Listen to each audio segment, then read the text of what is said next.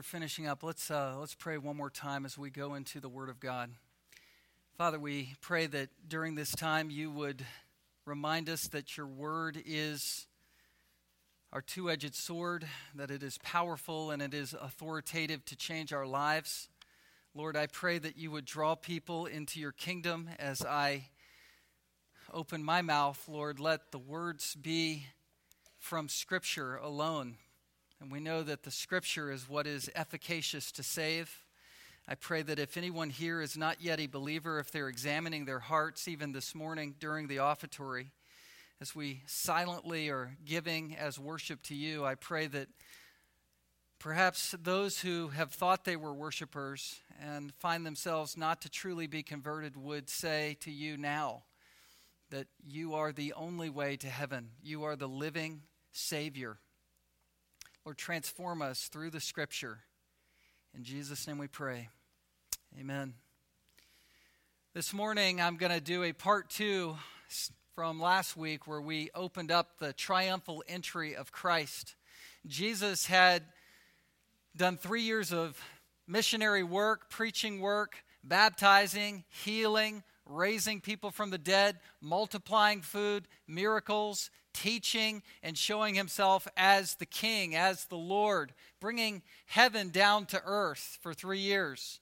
And now it was time for him to transition from a mission of Jericho to Jerusalem, where now he's ready to go into the Passion Week and approach Jerusalem. And we talked about that triumphal approach that leads to the triumphal entry of Christ last week. During that triumphal approach, as the people and the masses gather around Christ and roll out the red carpet, per se, there are two kinds of worshipers that are on display from the gospel text of Scripture. Four different times the story is told. Matthew, Mark, Luke, and John all talk about this account to show the seriousness of the event. Jesus is moving from being private in his ministry, doing things more in a hushed way to maximize the opportunity for faith to happen in the hearts of the people. But now his ministry is on public display, and there is a dividing line that takes place in the hearts of the people. Some are truly Christ disciples. They're truly followers of Christ, so they are confessing that Jesus Christ is the Son of David, the Son of God, God, very God, and the Savior. But the masses, by contrast, as the text of Scripture explains, are by and large more superficial in their praise. They're just crying out because they think it's the right thing to do. They're just joining in to the crowd because it's Passover season. And here's the Messiah. Here's the one who's been the miracle worker. Perhaps he's the one who we can cry out to to save us from the tyranny of Rome. Remember, the Roman government had been very oppressive in Jerusalem. The Israelites were not in control of their own city. The governing authority was Rome, and they were oppressive and they were abusive, and they wanted deliverance now, their way, their timetable. They were entitled and they wanted Jesus to rescue them their way at their moment. And so they're trying to hype this event up. And that's kind of the mixed emotions of this story. There were a lot of emotions as we observed many baptisms this morning. That was exciting. That was refreshing. It was confirming to us in regards to the mission of the gospel and God's saving grace in the lives of children and in the lives of adults and young adults. Those baptisms represent for me and for all of us some of the most important words that are spoken here on earth. Just think about it. These were public confessions regarding people's individual souls. Eh, they were public professions about God who is eternal and about the state of their souls and the state of their eternal destinies. These were the most important kinds of confessions. I mean, there are a lot of different times that we remember in our lives, you know, about 20 or 30 things happen to us that we have emblazoned and etched into our souls, this is one of them. This is, I think, one of the most significant, if not the most significant confession someone can make. We get married, we make a confession, we make, we make a commitment to our spouse publicly. That's memorable.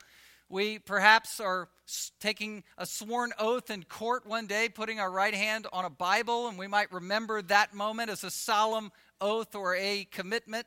Perhaps you've been sworn into office before. That's a solemn oath of commitment that you remember. But I want to tell you, my friends, that this kind of public confession, this kind of public profession is a significant one and the most significant one that you can make here on earth because you are confessing Jesus as Lord. In Romans 10 9 and 10, Paul writes, that it's those who confess with their mouth that Jesus is Lord and believe in their hearts that God raised him, Jesus, from the dead. It's that person who is saved. In verse 10, it says, For the heart, with the heart one believes and is justified, and with the mouth one confesses and is saved. People who make a true confession, who are unashamed of the gospel, the ones who are unashamedly professing Christ as Lord, those are the ones who are saved. I know we're you know, at varying levels in terms of shyness and comfortability up front, but there should be a willingness that springs forth from the heart to say, Jesus is my Lord. And I'm not ashamed of that. That's a converted person.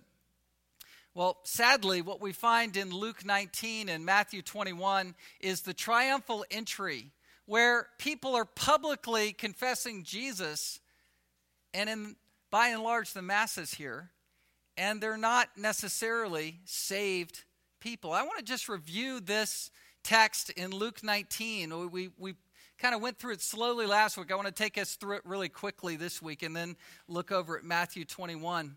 You have two kinds of worshipers who are present at the triumphal entry.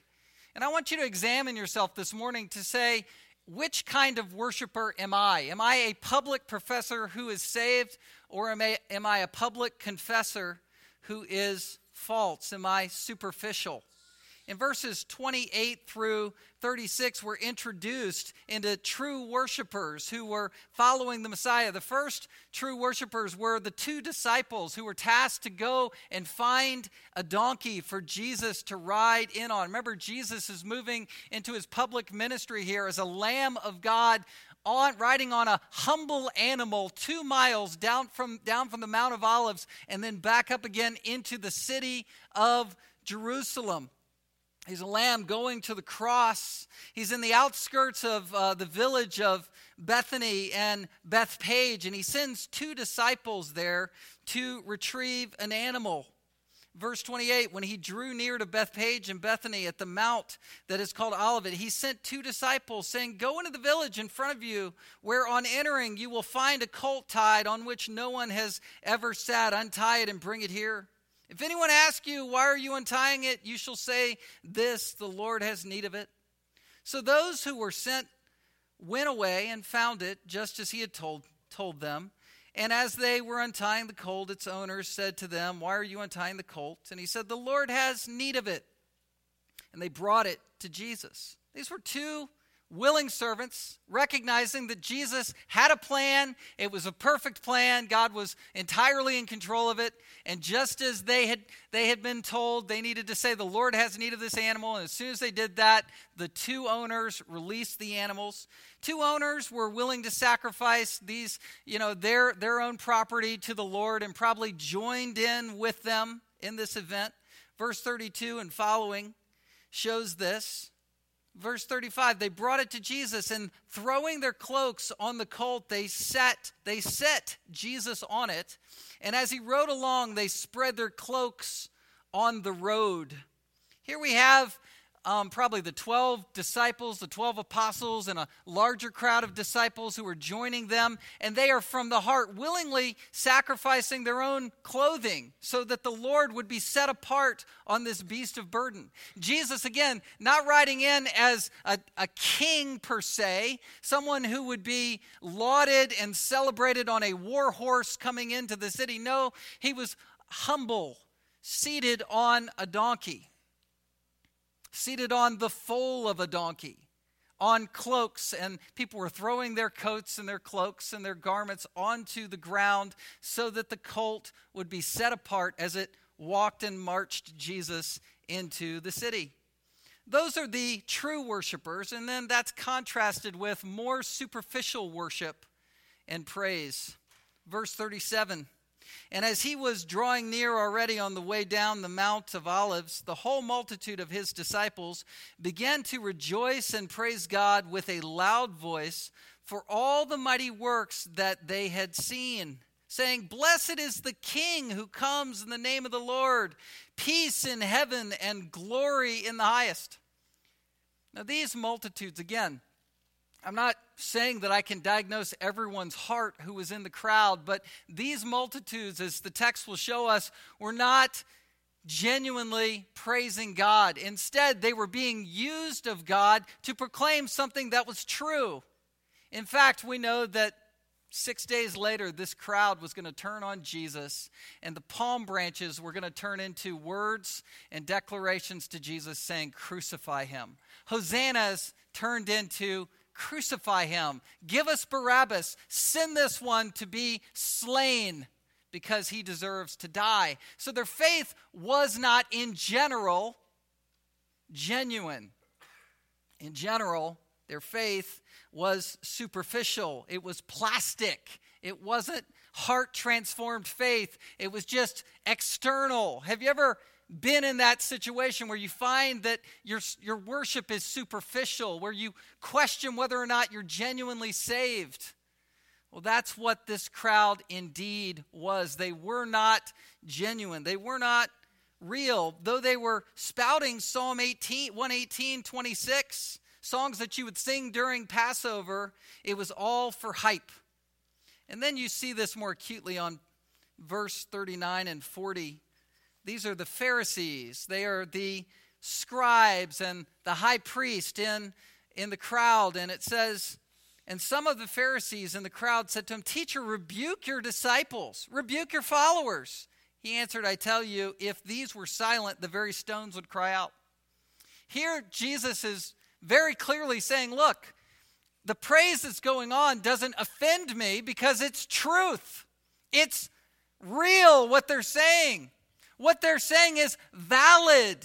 It's authentic in terms of the truth of what they're saying. And even if they weren't saying it, the stones would cry out and say it because this event is of God. Again, the Pharisees, like the crowds in general, were not genuinely seeing Jesus for who he was. But Jesus didn't shut down the crowds because the truth that they were speaking was, was the very truth about who Jesus was and is. He is the Son of David, He is God, very God. But though the multitudes were singing songs to the Lord and the Pharisees were trying to censor the Lord, Jerusalem becomes an object of grief for Jesus Christ. Look at verse 41. And when he, Jesus, drew near and saw the city, he wept over it, saying, Would that you, even you, had known on this day the things that make for peace. But now they are hidden from your eyes. For the days will come upon you when your enemies will set up barricade around you and surround you and hem you in on every side and tear you down to the ground you and your children within you, and they will not leave one stone upon another in you, because you did not know the time of your visitation. So, Jesus, as he sees the panoramic view of the beautiful city of Jerusalem in his mind's eye, envisions what's going to happen a few decades later in AD 70 when Rome will be a, an instrument of judgment in the hand of God. And Titus, the Roman leader and general at that point, comes in and takes over Jerusalem and razes the city and crushes it.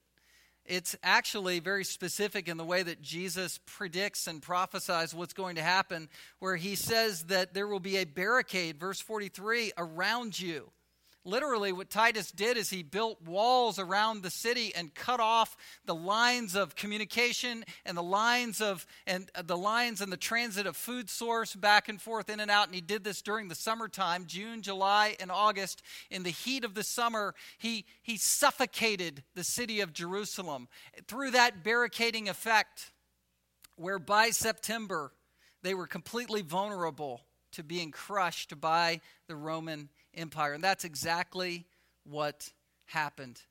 It says, You will be torn down to the ground and your children within in you. A horrible scene where Jesus is uncontrollably sobbing over it, knowing that this is going to happen as judgment. Again, it's judgment on superficial praise, praise that was not real, it was not authentic, even though it was truthful what they were saying. They didn't get it. Their eyes, as you see in verse 42, were darkened. They were, they were, they were covered in the judgment of God. Jesus was hidden from their eyes. And so this judgment tone is the transition into verses 45 through 48. And he, Jesus, entered the temple and began to drive out those who sold, saying to them, It is written, My house shall be a house of prayer, but you have made it a den of robbers. And he was teaching daily in the temple. The chief priests and the scribes and the principal men of the people were seeking to destroy him. let me ask you a question. You might be sitting here thinking, man, this is kind of a sad and sobering and sort of a bummer sermon for Palm Sunday. Why, why the, the downer on Palm Sunday? Well, the text is, is leading me to what I'm trying to say, and, and the points come from the text. And so there's a clear warning of judgment in this text not to be the marketer Christian, not to be a superficial Christian, not to be a Christian in name only. You have to be a Christian who's genuinely converted by the Holy Spirit to be a true worshiper assured for heaven. To be a true worshiper on Palm Sunday, you have to be genuinely saved. Okay, so where's the hope in the text then? Where are the true worshipers? Well, I want to show you. I'm glad you asked. Look at verse 48.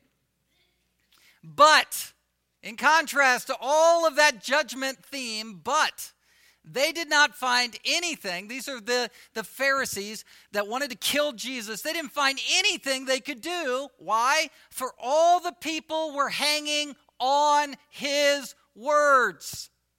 Guess what? Not everybody yelled, Crucify him six days later. There were converts. There were disciples who recognized after Jesus rose from the dead what was really going on in their hearts. They came to life and they were already alive before Jesus died, but it came into full bloom understanding once Jesus rose from the dead. It's a narrow road that leads to heaven and eternity. The wide road leads to destruction. The masses will not believe. Even though they claim Christ, they will not be genuinely converted. But there are some, and there are some from every tribe, nation, tongue, and people who genuinely believe, who are genuinely converted. I want to show you a different version of this, another bit of hope. And I want to show you it from the same story, the same narrative, but with a few different details in Matthew 21. Matthew 21 gives another scene of hope. And it's out of the mouths of babes that we find it. Again, to get a running start, let me just talk through the triumphal entry, the triumphal appro- approach and entry into Jerusalem from Matthew 21, verse 1. It says, Now when they drew near to Jerusalem and came to Bethphage, on the outskirts again, 2,000 mile, or yeah, 2,000 feet up on the Mount of Olives. Then Jesus sent two disciples, we've heard about them, saying to them, Go into the village in front of you, and immediately you'll find a donkey tied and a colt with her. So you have the mother donkey, and then you have the foal. Untie them, both of them, and bring them to me. If anyone says anything to you, you shall say, The Lord needs them, and he will send them at once. This took place to fulfill what was spoken by the prophet. This is Zechariah 9 9, by the way, saying, The daughter to the daughter of Zion, Behold, your king is coming to you, humble and mounted on a donkey, on a colt, the foal of a beast of burden. The disciples went and did as Jesus had directed them. They brought the donkey and the colt and put on them their cloaks, and he sat on them. Most of the crowd, now you have the, the broader crowd, some believers and many who are not. Most of the crowd sp- spread their cloaks on the road, and others cut branches from the trees and spread them on the road. These are the palm branches waving at Jesus and laying them at the feet of Jesus, hoping that Jesus would be their king in that moment, overthrowing the Roman Empire. That's the scene. And the crowds, verse 9, that went before him and that followed him were shouting, Hosanna to the Son of David! Blessed is he who comes in the name of the Lord! Hosanna in the highest! Stop there. Hosanna means, Lord, save us. God, save us. Son of David. Verse 10. And when he entered Jerusalem, the whole city was stirred up, saying, Who is this? And the crowd said, This is the prophet Jesus from Nazareth, Nazareth of Galilee. In other words, join the crowd, join the praise. We want this event, this overthrow to take place at this time. Again, look at Jesus' response of judgment in verse 12. A few more details, but the same story. And Jesus entered the temple and drove out all who sold and bought in the temple. And he overturned the tables of the money changers and the seats of those who sold pigeons. He said to them, It is written, My house shall be called a house of prayer but you make it a den of robbers. What is Jesus confronting here? He's saying what he taught in his parable simply this you can't worship Jesus and money. It's one or the other. You worship either Jesus as your Lord and your Savior, or you worship things. You worship possessions. You can be dirt poor and worship money, by the way. You can feel in your heart that you deserve more than you have. And you can live for that and you can worship that. And what had happened is the very symbol of true worship, the temple where you should be worshiping with an open heart, a needy heart before the Lord, saying, Lord, I give you my everything, that turned into a marketplace. It turned into Walmart. It turned into the place where things were being bought and sold for a profit because it's a nice place where people come. It's convenient. It's saying, I want worship my way. I want to be able to buy my worship. I want to be able to buy my feel good. It's marketing ministry. And Jesus went in that place and ripped it up. He tore it up. Anybody that believes in a frail Jesus doesn't understand the carpenter's son that took big, massive tables and threw them over and cleaned the place out. Obviously, under the energy and the empowerment of the Holy Spirit, Jesus being fully God and fully man. But he didn't stop there. He didn't just clear it out and then leave. He stayed there to bring the kingdom of God, to bring a window into heaven, into that temple. Look at verse, um, verse 14. And the blind and the lame came to him in the temple, and he healed them. But when the chief priest and the scribes saw the wonderful things that he did, and the children crying out in the temple, Hosanna to the Son of David, they were indignant. Stop there. So, what does Jesus do? He sets things right in the temple, and then he begins to reach out to people who are needy. He's not reaching out to people who were worshiping money, he's reaching out to people who were blind who were lame, who were outcasts, who were people who might not be welcomed into a sacred place like a temple. He's gathering people to himself, creating a new kind of worship, worshiping Jesus, worshiping God, the true God. And he was healing people. And what was remarkable is that the religious leaders, the scribes, the chief priests, who would have varying views of religion and how God was supposed to be worshiped. They were actually crosswise with each other, but in this event, they, they bond and galvanize together against Jesus and become indignant. Now, what they're not denying with their statement to Christ is they're not denying that wonderful things were happening. They, these miracles were undeniably happening. The lame were walking, people were being healed, the blind were seeing. You could not dispute the miracle. And yet, they, in their ignorance and in their arrogance and in their hard heartedness, still become religiously critical of Jesus and the power of God. You believe that? It's ironic. I mean, here they had just, by tacit endorsement, had created a marketing religion which was completely against God and the gospel. And then the true Christ comes in the room, clears it out, makes things right, makes a setting for the power of God to be on display, displays the power of God, and then you have Pharisees criticizing Jesus. That's superficiality versus genuine spirituality. Genuine heart change from the gospel is different than Pharisaical external religion. That's what's on display in these narratives, one or the other. Well, again, where's the hope? Where's, where's true salvation? Where's, where do I fit in in this text? Why, why the doomsday sermon? Well, there's always gospel light, gospel hope. In the text, look again. You have some children, verse 15, who are crying out in the temple. They're saying, Hosanna to the Son of David. What were they saying? These probably boys in the temple, probably 12 year olds, who are there for bar mitzvah during the Passover, could have been boys and girls, could have been a varying age um, group because Jesus had kind of changed the rules in the moment and it was a healing service. But Perhaps uh, it's, it's best to take this as 12 year old boys in the room. They're the bold ones. They're like the children in the baptistry. They're the ones who are just saying, Look, I, you know, I, I don't know enough to be afraid. I, I don't know enough to, be, to feel criticized or judged in my speech, so I'm just going to get up and proclaim Jesus right now.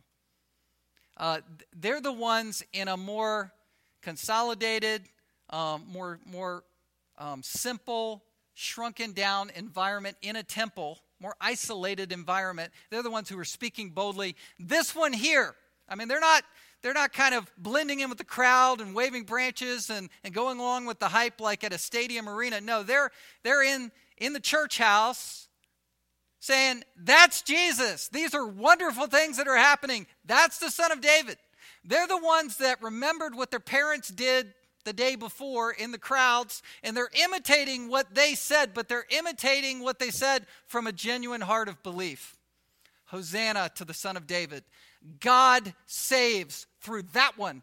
That one is God. That one is the Messiah. That's what these 12 year old boys or these children were doing. Genuine, public profession of faith where the adults perhaps shrunk back from saying what was true when they saw Jesus heal people in the marketplace or on the streets or on the Mount of Olives when they heard the teaching of Jesus. They weren't outrightly, boldly laying their lives on the line, but these children were because the children got it. Complete, completely uninhibited worship to the Lord. By contrast, look at what the Pharisees, the scribes, the high priest, were doing. What did they say?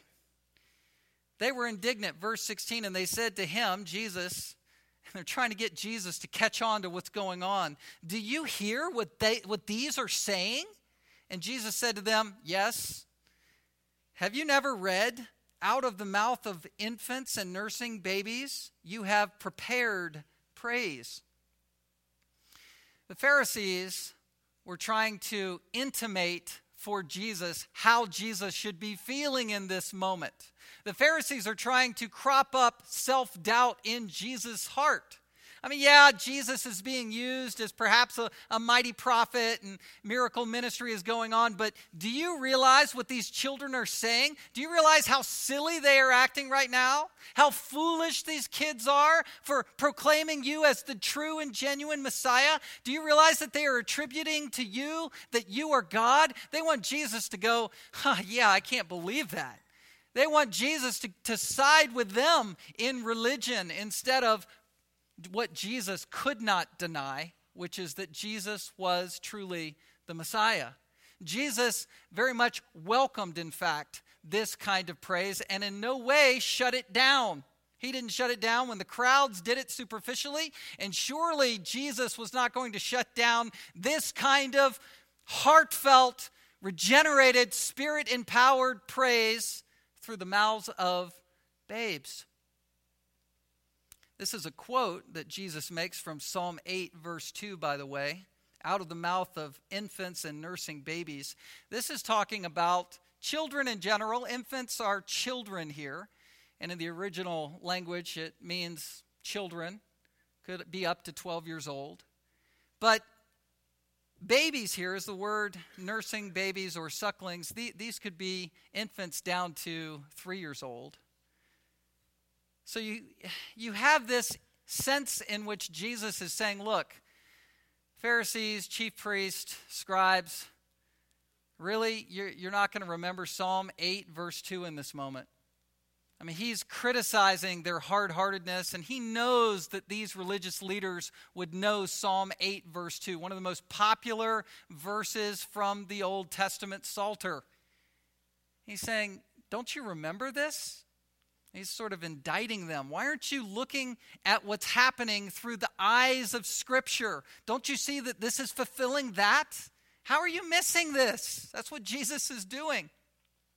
And he uses here the Greek version of the Old Testament when he quotes this verse.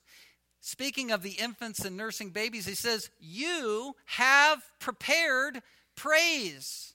The New American Standard puts it this way You have perfected praise. In the Old Testament, in the Old Testament, what the psalmist is doing is he's contrasting babies and how they worship the Lord genuinely and in a genuine spirit versus God's enemies. And he literally, in the, in the Hebrew, it says that God's strength is established through this kind of worship. And the Greek version of the Old Testament gets it right, where literally the kind of praise that comes through children is called perfected praise or prepared praise. It's the Greek word katartizo. That's the word that's used for mending nets. It's the mending word. It's like when a broken bone is mended back together and it recalcifies stronger than it was before. It means that something is whole, that something is complete, that something is genuine through and through. And what Jesus is commending here is he's saying God's strength is on display because you have whole praise here. It's not superficial praise. This is the praise that has genuine integrity. This is the praise from believers. It's prepared praise. It's prepared by God. God has illumined these children's eyes by the Holy Spirit to see the true Messiah. These children truly see Jesus for who he is, unlike the religious leaders and the masses who were darkened in their understanding and headed for judgment. Let's conclude in this way with three ideas three things that are proven here by this master stroke of Jesus, where he quotes Psalm 8, verse 2. Number one, three things are going on. Number one, the Pharisees and their religious confrontation, that's shut down with the Word of God. Jesus uses the Bible to stifle the religious leaders and their desire to cause skepticism in the moment. That's all shut down.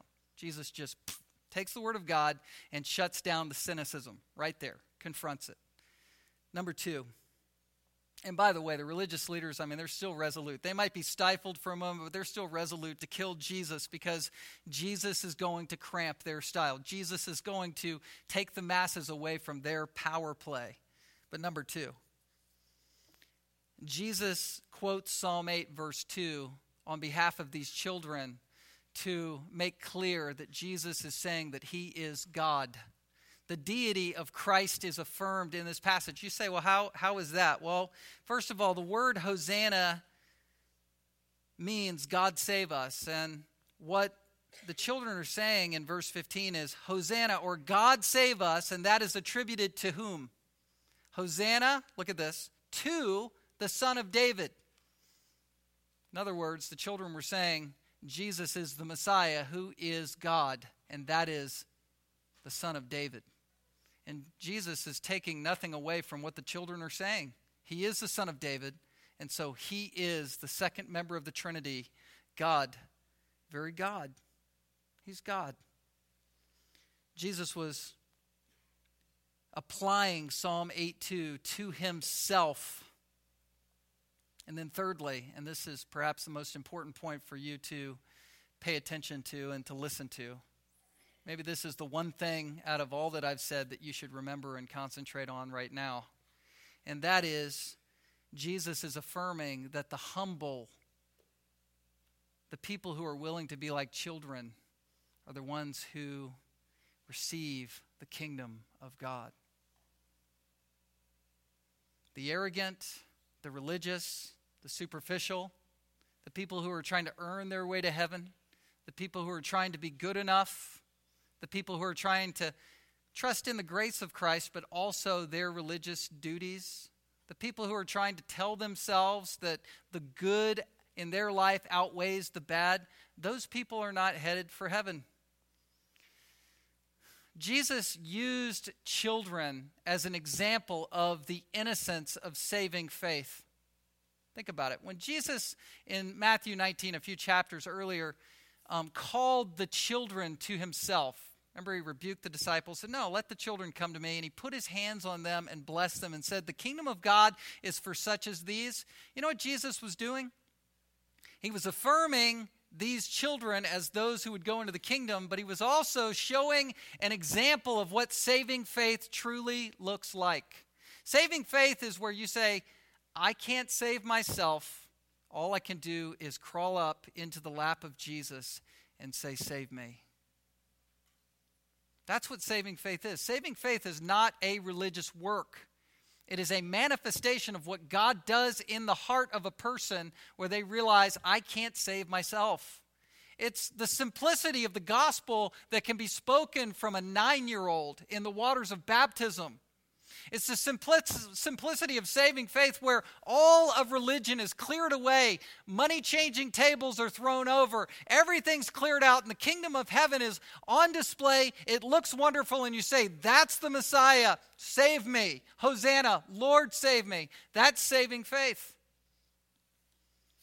In Matthew 18, a couple chapters back, Jesus is portrayed as putting a child on his lap. Look back there, just a few chapters. Matthew 18. We'll end here. Verse 1 At that time, the disciples came to Jesus, saying, Who is the greatest in the kingdom of heaven? This is religious speak. This is how do I get into heaven through works? Who's the greatest? Who's, who's the furthest out in front here? Verse 2.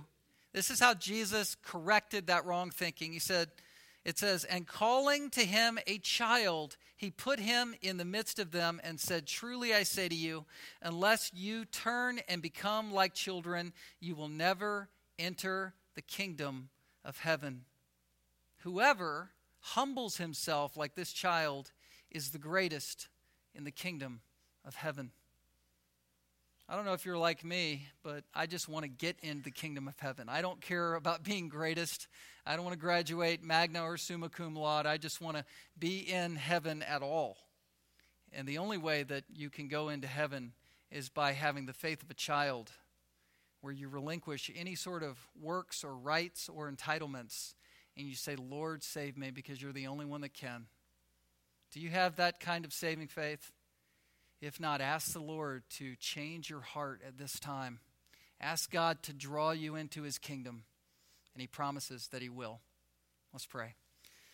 Father, we thank you for this testimony service. We thank you, God, that this is um, your work of saving grace that we find in the gospel.